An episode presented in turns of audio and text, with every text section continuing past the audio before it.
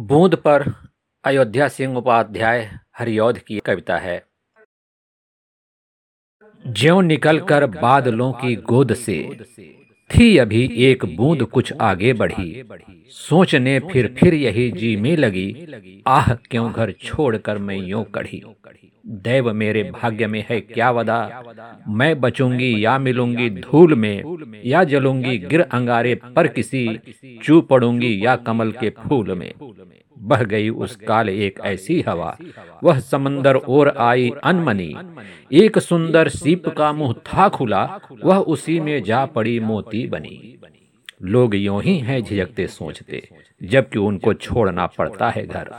किंतु घर को छोड़ना अक्सर उन्हें बूंदलों कुछ और ही देता है कर।